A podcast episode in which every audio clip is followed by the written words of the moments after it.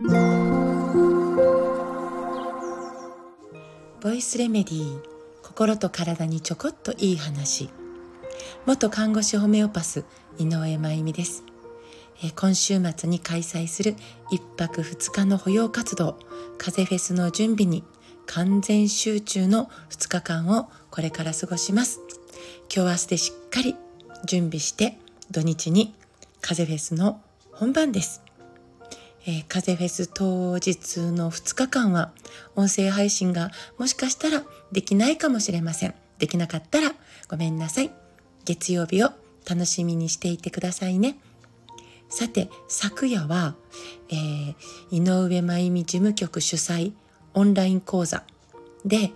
えー、正しさじゃなく優しさで支える妊娠と出産の話をさせていただきました。その中でもお伝えしたことなんですけれどもお母さんの体の中体の中で体内ね妊娠中ね体内で育つ男の子いわゆる Y 染色体女の子は XX ね男の子は XY なんですけどこの Y 染色体を持つ男の子はなんと受精した8週目から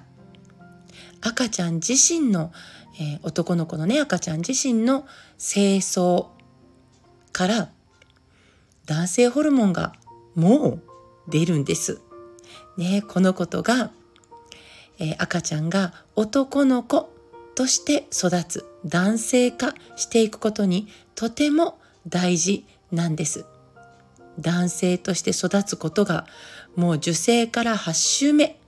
でもうね男性ホルモンによって始まってるってすごくないですか？さらに、えー、20週目からはもうしっかりとこの男性ホルモンの影響を受けないとこの赤ちゃんのねあの Y 染色体を持つ赤ちゃんの脳が男性の脳になれないってことが分かっているんです。さて、環境ホルモンって聞いたことあると思います。これね、女性ホルモンの分泌を促進させてしまうんですよ。女性ホルモンの受容体に入り込んじゃって勘違いをさせ続けることで女性ホルモンの分泌が続いてしまう。これが起こることで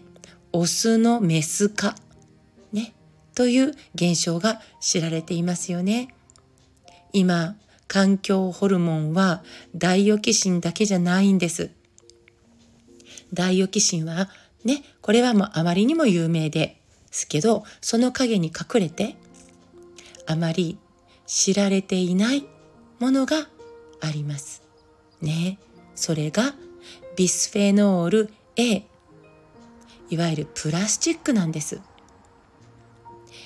これがね、えー、プラスチックいろいろあります。すべてにビスフェノール A があるわけではないんですけど、だけど、えー、飲み物とかボディーソープのボトル、ね、ポリ袋、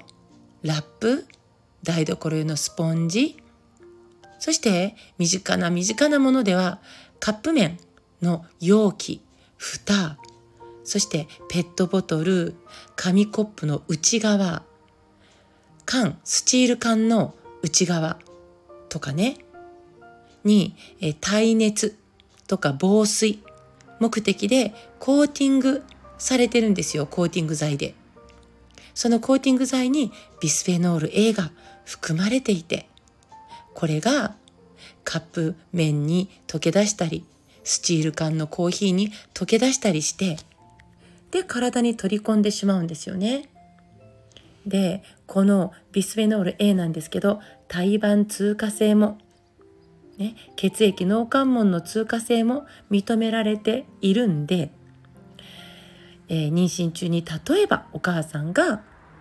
えー、何かのきっかけでねこのビスフェノール A を取り込みますよね。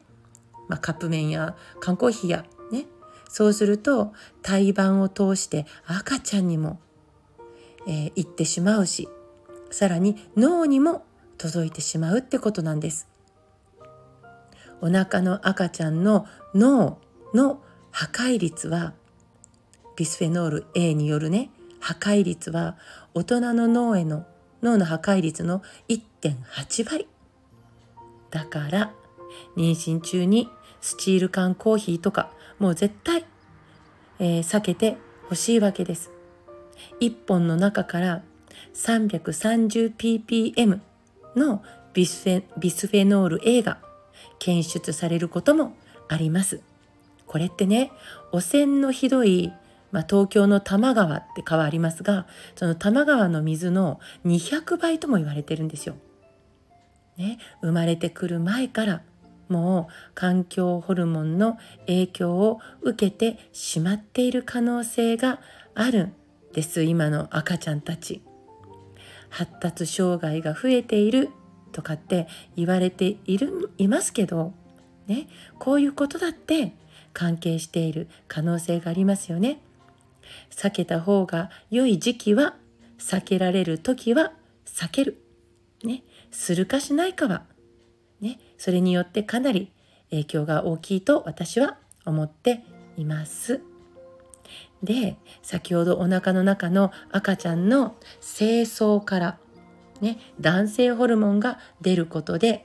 男性としての脳が形成されるとお話ししました。